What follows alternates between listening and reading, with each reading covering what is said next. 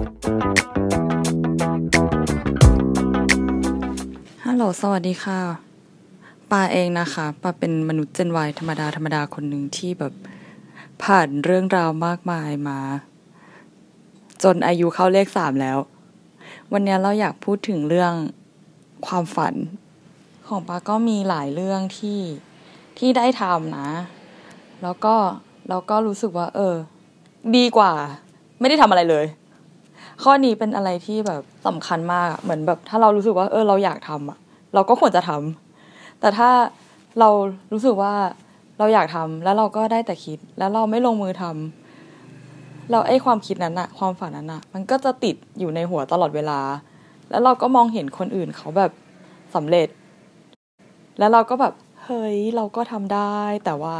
ทำไมเราไม่ทำวะเออคำถามนี้น่าน่าจะลองคิดเนาะ ในช่วงวัยยี่สิบกว่าๆเราก็จะมีความฝันของเรา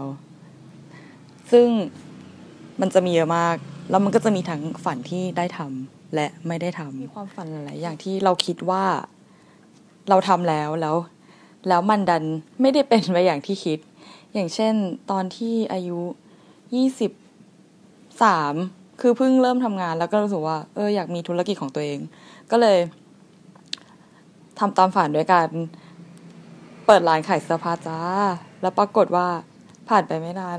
ลงทุนไปไม่เยอะนะประมาณหมื่นหนึ่งอะไรเงี้ย เอาไปจะไปขายที่จตุจักร ปรากฏว่า รู้สึกว่ามันทำไมมันขายยากวะ คู่แข่งเยอะมากแล้วก็ไม่ใช่เราเราของเราก็น้อยแล้วเราก็แบบด้วยความที่เราไม่มีประสบการณ์ แล้วเราก็เลิกเลิกขายไปเลยดื้อๆอย่างนั้นเลย อืม แล้วเงินก้อนนั้นก็ยืมแม่มาด้วยตลกมาก ตอนแรกคิดว่าการขายเสื้อครั้งนั้นจะทำให้เราอะไม่ต้องทำงานเป็นพนักงานประจำอีกต่อไป เสร็จแล้วคือผ่านไปไม่เกินสองเดือนก็ต้องล้มเลิกความคิดนั้น เพราะว่า คือมันไม่ได้เป็นไปตามแบบที่เราคิดที่ว่าเราออกมาขายแล้วเราจะแบบรวย แล้วก็เลิกทำงานประจำไปเลย มันเพ้อมาก ก็เราก็เลยต้องกลับมาอยู่กับความเป็นจริงด้วยกัน กลับมานั่งทำงานอีก แล้วหลังจากนั้นก็เปลี่ยนงานไปเรื่อย จริง ๆ มันความฝันประมีเป็นเป็นสิบเป็นร้อยอย่างเลย ทีเนี้ยการที่ว่าจะทำให้มันแบบได้เรื่องได้ราวจริง ๆ หลัก ๆ คือมันต้องเหมือนกับที่ซีเรียสคือเรื่องเกี่ยวกับงานมากกว่างานเงินพวกเนี้ยเราก็เลยต้องเลือก priority คือการเลือกว่าอะไรที่เราทำแล้วมันจะเอฟเฟกกับงานและเงินของเรามากที่สุด ซึ่งไอ้ไอ้ฝันนั้นนะคือมันก็ต้องเกี่ยวข้องด้วย ตอนอายุยี่สิบเจ็ดนะ คือปาทำงานประจำมา ที่ที่บริษัทแห่งหนึ่งไม่เคยทำนานค่ะนี้คือทำติดทำอยู่อยู่ที่นั่นมาประมาณสามปี แล้วก็เป็นเป็นกราฟิกดีไซเนอร์เป็นทำเกี่ยวกับพวกแพ็กเกจแพ็กเกจจิ้งพวกเนี้ยค่ะ แล้วก็ทุกๆวันที่ไม่ชอบเลยก็คือการต้องตื่นเช้า ออกจากบ้านไปทำงานโดยที่ต้องแบบฝ่ารถติดประมาณแบบชั่วโมงชั่วโมงครึ่งกว่าจะถึงออฟฟิศเออแล้วก็ ไปนั่งทำงานที่แบบวันแรกที่เราทำงาน เรารู้สึกดีมากเลยนะ แต่อีช่วงท้ายๆเนี่ยเรารู้สึกว่าแบบเราทำอะไรอยู่วะ คือแบบเรารู้สึกว่าทำไมเราทำเหมือนเดิม รู้สึกว่าเงินเดือนก็แบบไม่ได้เยอะขึ้นอะแล้วก็มันดูแล้วมันก็ไม่น่าจะโตไปกว่านี้มาก นอกจากการจะแบบย้ายตำแหน่งหรือข้ามสายงานอะไรไปเลย ซึ่งเท่าที่เราดูแล้วว่าเราก็มองว่าไม่ ไม่มีอะไรที่เราสามารถที่จะแบบจะข้ามได้ง่าย ๆ คือนึกออกไหมว่าเราอะเป็นแค่กราฟิก แล้วเราอยู่จะกระโดดไปทำการตลาด แล้วเราก็ไม่ได้มี skill เออเขาก็คงไม่เอาเนาะทีเนี้ยช่วงนั้นนะก็ฝันอยู่เรื่องหนึ่งก็คือ อยากจะไปจากกรุงเทพให้ให้เร็วที่สุดอยากจะเปิดหน้าต่างแล้วตื่นมาเจอกับ เจอกับแบบบรรยากาศใหม่ ๆ ไปเลยอะ่ะ เออ แล้วเราก็บังเอิญว่า เรามีเพื่อนคนหนึ่งเขา เขาใช้ชีวิตอยู่ที่ที่อเมริกาตั้งแต่แบบเรียนจบปุ๊บ นางก็ไปอยู่ที่นั่นเลย เออจนป่านเนี้ยสิบปีแล้วอะเขาก็ยังไม่ได้กลับมาเว้ยเขาก็ยังใช้ชีวิตที่นั่น แล้วเราก็ว่าเออเขาก็เรื่อยๆแบบคือไม่ได้มันเหมือนกับว่ามันดูเป็นประเทศที่แบบอยู่ได้อะอยู่นานได้อะเราก็เลยได้ไอเดียแล้วก็ขอข้อมูลจากเขาว่า แบบถ้าถ้าเราอยากไปบ้างอะจะต้องทำยังไง แล้วก็คือ พื้นเพเนี่ย ของปาเป็นคนที่แบบ คือรักการท่องเที่ยวมาก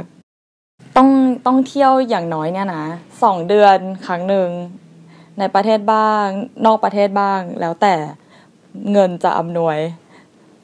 เออเราเราแบบว่าพอพอเราเห็นว่าเชื่อไอเดียนี้ การไปใช้ชีวิตในอเมริกา เป็นอะไรที่แบบว่า เออ น่าสนใจน่าสนใจมากๆ เพราะเท่ากับว่า จริงจริงที่ไปเนี่ยก็คือเหมือนแบบเหมือนไปเรียนภาษาต่อด้วย แล้วก็อาจจะมีทำงานบ้างเล็กน้อย เพื่อแบบหารายได้มา แบบไม่ต้องขอแม่อะเออ เราก็อายุไม่ได้น้อยแล้วเนาะตอนนั้นก็ยี่สิบเจ็ดก็เลยแบบ ลองดูคุยกับเพื่อนดูแล้วก็เห็นถึงความเป็นไปได้ว่า เออ มันน่าจะแบบมีความสนุกตื่นเต้นอยู่ในนั้น แล้วก็ทำให้เราแบบรู้สึกแบบ รู้สึกอยากจะแบบใช้ชีวิตอีกอะเพราะว่าอยู่กรุงเทพแล้วเราแบบ เรารู้สึกว่างานที่เราทำมันน่าเบื่อมาก แล้วก็ถ้าเราเปลี่ยนงานก็ก็เป็นกราฟิกอีก แล้วเงินเดิมมันก็ไม่ได้ขยับแบบไปเยอะ เราว่ามันไม่สนุกอะที่ที่แย่ที่สุดคือเกลียดรถติดในกรุงเทพสุดๆเลย ก็เลยแบบเอาวะ ทางนี้แหละ อย่างน้อยก็แบบ ถ้าไปได้ก็ก่อนก่อนสามสิบอะก็รีบเคลียร์เคลียร์ทำอะไรได้ก็ทำก็เลยแบบ เก็บเงินโบนัส ก้อนสุดท้ายจากที่ทำงานนั้นรวมกันกับเงินเก็บที่พอจะมี เออแล้วก็ไปไปอยู่ที่เมกาปไปอยู่ที่ชิคาโกอะค่ะ ประมาณแบบปีครึ่ง ปีครึ่งนั้นนะเป็นเป็นประสบการณ์ที่แบบ ที่คิดว่าแบบพีคพีคที่สุดในชีวิตเลยก็ได้ เจอทั้งเรื่องที่แย่ที่สุด เจอทั้งเรื่องที่แบบดีที่สุด มันแบบเปลี่ยนมุมมองความคิดอะไรหลาย ๆ อย่างให้กับให้กับชีวิตแล้วก็ ไอ้ข้อสำคัญที่แบบ ไม่น่าจะหาจากที่ไหนได้คือเหมือนแบบ มันจะมีแนวคิดของแบบว่าการเอาตัวรอดอะเพราะว่าแบบเราไปอยู่ที่นั่นแล้วเราก็ใช้ชีวิตคนเดียว คือมันก็มีเพื่อนคนไทยบ้างอะไรเงี้ย แต่แต่สุดท้ายคือเราก็ต้องอยู่คนเดียวให้ได้ อยู่อยู่ให้รอดอะอยู่รอดให้ได้อะคือในทุกๆสถานการณ์เลยอะเพราะว่าแบบตรงนั้นคือนอกคอมฟอร์ทโซนสุดๆไออีกข้อที่สำคัญเลยก็คือแบบ ถ้าถ้าเกิดเราอะ ไปใช้ชีวิตนั้นได้อะงั้นแบบในโลกเนี้ยแม่งไม่มีอะไรที่เราแบบทำไม่ได้แล้วอะเพราะว่าแบบมันมีประสบการณ์หลายอย่างมากที่ได้เจอก็จริงๆอะคือปามีเขียนเนื้อหาประสบการณ์เอาไว้ ในในในบล็อกที่ชื่อว่า day in us d a y i n u s com นะคะ ลองไปหาอ่านดู คือแบบรู้สึกว่าอันนั้นเป็นเป็นบล็อกที่แบบมีคุณค่ามาก คือตอนที่เรากลับมาจาก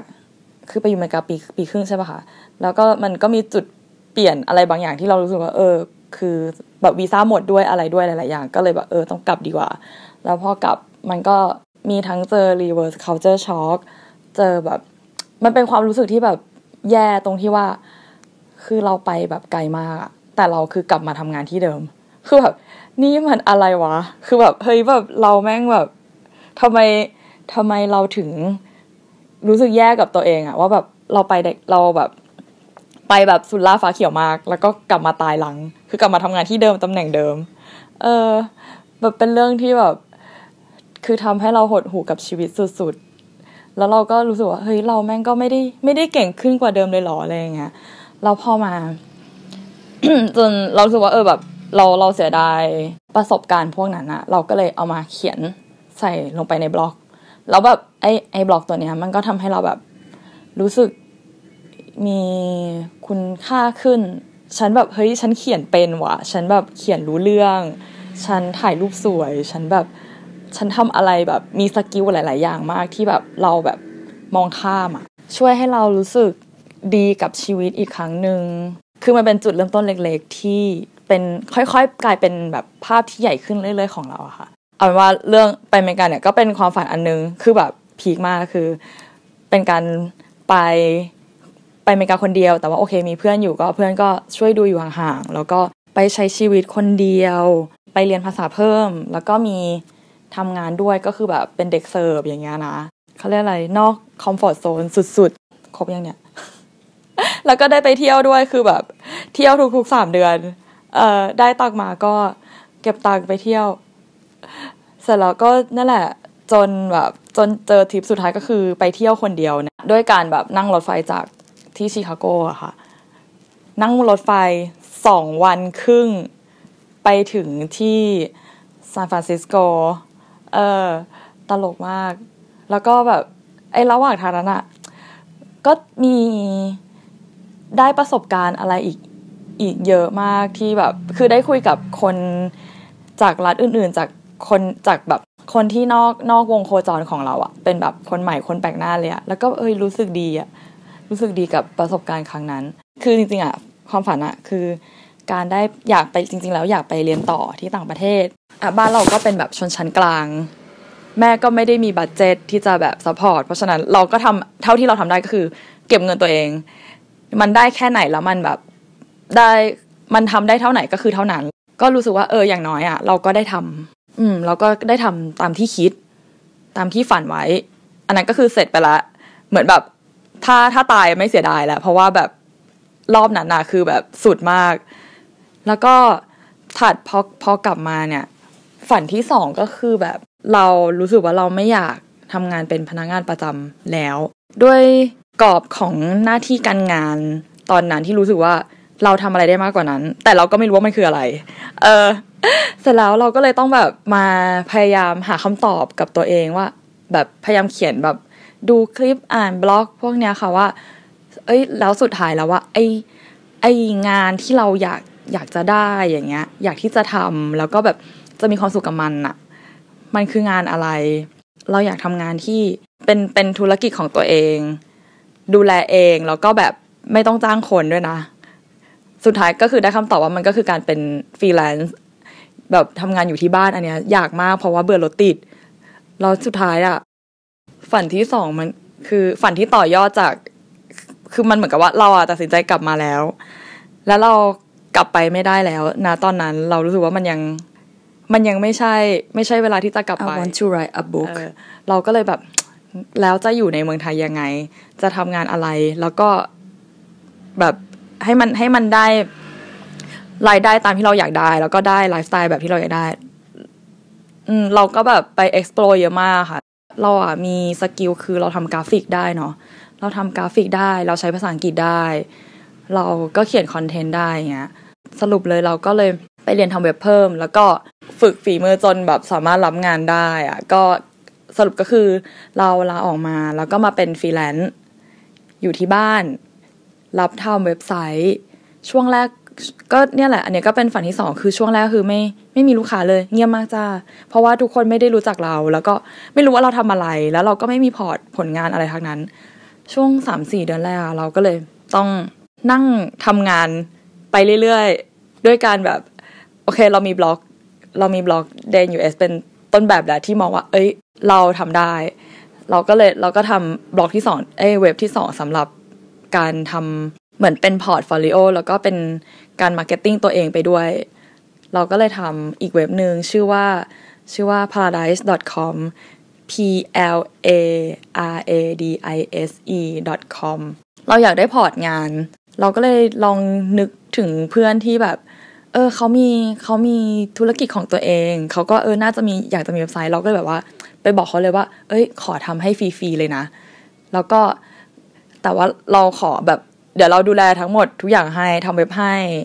แบบจ่ายค่า domain hosting อะไรเงี้ยให้หมดเลย เราขอแค่แบบเนื้อหาของแบบ content เขาเอามาทำเป็น port ของเรา เราก็ได้งานได้แบบทำตัวอย่างงานจากธุรกิจของเพื่อนเนี่ยค่ะสองสามเจ้าเอามา แล้วก็ได้เป็น port งาน เออ ก็รู้สึกว่าแบบ เฮ้ยแม่งเจ๋งว่ะ คือแบบ เราว่าเราว่าไอ้งานของเราอะมันแบบ มันมันดีกว่าคนอื่นตรงที่ว่าเราสามารถทำให้มันดูสวยได้ด้วย คือเว็บไซต์บางทีเราเห็นมันจะแบบหน้าตาแบบเฉยๆอะนึกออกใช่ปะเออแต่เราอะเราใช้ความเป็นดีไซเนอร์ของเราอะใช้ความเป็นกราฟิกการแบบเลือกสีการภาพประกอบอะไรองค์ประกอบอะไรหลาย ๆ อย่างค่ะ แบบเอามาใช้ แล้วมันก็ปรากฏว่า เออ มันก็เป็นงานที่แบบ ดูมีดูมีเอกลักษณ์ ดูแบบไม่ใช่ทุกคนที่จะแบบทำแล้วก็มันจะออกมาได้สไตล์แบบเนี้ยเออแล้วเราก็รู้สึกแฮปปี้มาก แล้วก็ไม่นานอะ่ะ เราก็ได้งานจากลูกค้าเจ้าแรกมาจอบแรกได้เงินมาประมาณสองหมื่นเจ็ดก็รู้สึกเออแม่งคุ้มค่าอะ แล้วเราก็ว่าเฮ้ยถ้าเกิดเขาเชื่อใจให้เราทำอะ เราก็แบบน่าจะมีงานได้เรื่อยๆ จากนั้นมาก็มีงานได้มีงานเรื่อยๆ มาจากทั้ง พี่ที่รู้จักที่เขาส่งงานให้ แล้วก็มีลูกค้าทักเข้ามาให้เราทำแล้วก็งานนี้ก็ค่อนข้างแบบ ไม่ได้หนักมาก เราสามารถ manage เวลาได้ว่าเราจะทำงานกี่วัน แล้วเราจะพักกี่วัน หรือเราจะสามารถแบบเลือกที่จะทำงานแล้วก็หยุดวันพุธหรือแบบทำงานถึงวันเสาร์อาทิตย์ แล้วเราก็ไปแบบไอ้วันจันทร์อังคารพุธเราไปเที่ยวก็ได้ คือแบบเออมันเป็นงานที่ค่อนข้างแบบเข้ากับไลฟ์สไตล์เรามาก อันเนี้ยก็คือเรื่องที่อยากเราก็คือเนี่ย เป็นความฝันที่สองที่เราทำคำว่าถามว่าสำเร็จเนี่ย มันแบบเราไม่รู้เหมือนกันว่าวัดจากอะไร เรามองว่ามันก็ไปได้เรื่อยๆ แล้วมันก็โอเค แล้วมันก็ทำให้เราแฮปปี้แล้วว่า เราว่าสำเร็จจะใช้คำนี้ก็ได้ มันบางทีแบบมันสำเร็จมันไม่จำเป็นต้องวัดจากทำรายได้แบบเป็นแสนเป็นล้านอะไรแบบเนี้ย เอาแค่ว่าเราแบบ มัน cover ค่าใช้จ่ายเรา มันก็โอเคแล้ว เสร็จแล้วเนี่ย อันนี้สองฝันเนี่ยทำได้ ทีเนี้ยมันก็จะมีอีกฝันหนึ่งเว้ย ตอนที่เรียนที่ชิคาโกค่ะ เออ อาจารย์เขาถามว่านภัสยูมีฝันว่าอยากทำอะไร เออ แล้วเราก็บอกเขาไปแบบแบบง่าย ๆ มาก เรารู้สึกทัฟแบบเรารู้สึกว่าช่วงชีวิตช่วงนั้นอะมันมันเหนื่อยมันยากมากเลยอะเออแล้วเรารู้สึกว่าแบบเราอยากบอกใครสักคนบนโลกเนี่ย เราก็เลยบอกเขาเว้ยบอกเขาว่า I want to write a book แล้วก็บอกว่าแบบเขาถามว่าแล้วหนังสือกับอะไร เราก็บอกว่าบอกไปเลยว่า หนังสือชื่อว่านภัส life แล้วเขาก็เออขอให้ขอให้ได้ทำนะอะไรอย่างเงี้ยเออตอนนั้นก็ไม่เข้าใจเหมือนกันว่า อะไรของเราอะคือตอนนั้นคือรู้สึกเรารู้สึกว่า แม่งชีวิตเราแบบแบบเป็นคลื่นเลยอะเดี๋ยวดีเดี๋ยวร้ายแล้วแบบมันมันไม่ยังไม่เจอทางที่ถูกที่ควรสักทีอะมันแบบมันแบบว่า ดูยากลำบากอะสำหรับมุมมองของเราอะเราก็เลยมองว่าเฮ้ยแม่งถ้าเกิดเราเอาชีวิตเราไปแชร์มันต้องแบบน่าสนใจมากๆอย่างเงี้ย เออ เรื่องนั้นอะก็ยังเป็นเรื่องที่แบบยังติดติดใจเรายังมันยังค้างคาใจมาจนถึงทุกวันเนี้ยเพราะว่าเรายังไม่ยอมทำให้มันเสร็จ เออก็งงมากว่าทำไม จริง ๆ มีเขียนไว้แล้วนะ มันก็เกือบจะเสร็จอะสองปีแล้ว ตอนเนี้ยก็เลยคิดว่า เออ มันคงถึงเวลาแล้วแหละเหมือนกับ เราอาจจะเลือกเราก่อนนั้นเนี่ยเราอาจจะเลือกโปรเจกต์หรือว่าสิ่งที่เราควรทำก่อน เพราะแบบหนึ่งคือเราก็ต้องการการแบบว่ามีรายได้ เพื่อจะใช้จ่ายในชีวิตได้แล้วพอมาตอนเนี้ยก็ทุกอย่างมันก็เริ่มมันก็เริ่มเหมือนแบบ มีเงินเก็บแล้วประมาณนึงแล้วก็มีมีงานที่แบบมาได้เรื่อยๆ อย่างเงี้ยค่ะ เราก็เลยคิดว่าเออโอเค เราพอมีเวลาสำหรับ ไอ้ความฝันที่มันค้างค่าของเราแล้ว เพราะฉะนั้นตอนเนี้ยก็เลยแบบมาโฟกัสที่เรื่องนี้ เพราะว่ามันเป็นเรื่องที่แบบเราเราคาใจอะ่ะ เออเราว่าเราอะ่ะ ควรจะต้องทำไอ้เรื่องความฝันที่เราอยากพูดถึงก็คือแบบ ถ้าเรารู้สึกว่าเราฝันไว้ว่าแบบอยากทำอะไรสักอย่างอะ่ะ เราก็ควรจะทำคืออย่างน้อยอาจจะแค่ลองเขียนก็ได้ว่า ฝันนั้นนะมันแบบหน้าตาเป็นยังไง เออแล้วแล้วเราต้องทำยังไงถึง ถึงจะไปให้ถึงฝันนั้นได้อะในมุมมองของเราค่ะ ความฝันเนี่ยไอ้ความฝันเนี้ยมันทำให้เราแบบมีพลัง มันทำให้เราอยากจะมีชีวิต เพื่อจะทำฝันนั้นให้เป็นจริง แล้วเราเพื่อนเพื่อนเพื่อนรู้หรือเปล่าว่าสะพานที่เชื่อมระหว่างความฝันกับความจริงอะ่ะ มันก็คือการแบบเริ่มลงมือทำทำไปเรื่อยๆแบบทีละหน่อย ทีละเล็กทีละน้อย จนแบบจนมันค่อย ๆแบบ เป็นรูปเป็นร่างขึ้นมา แล้ววันหนึ่งอะวันหนึ่งอะฝันนั้นก็จะเป็นจริงเว้ยเป็นกำลังใจให้ทุกคนที่ยังมีฝันนะคะ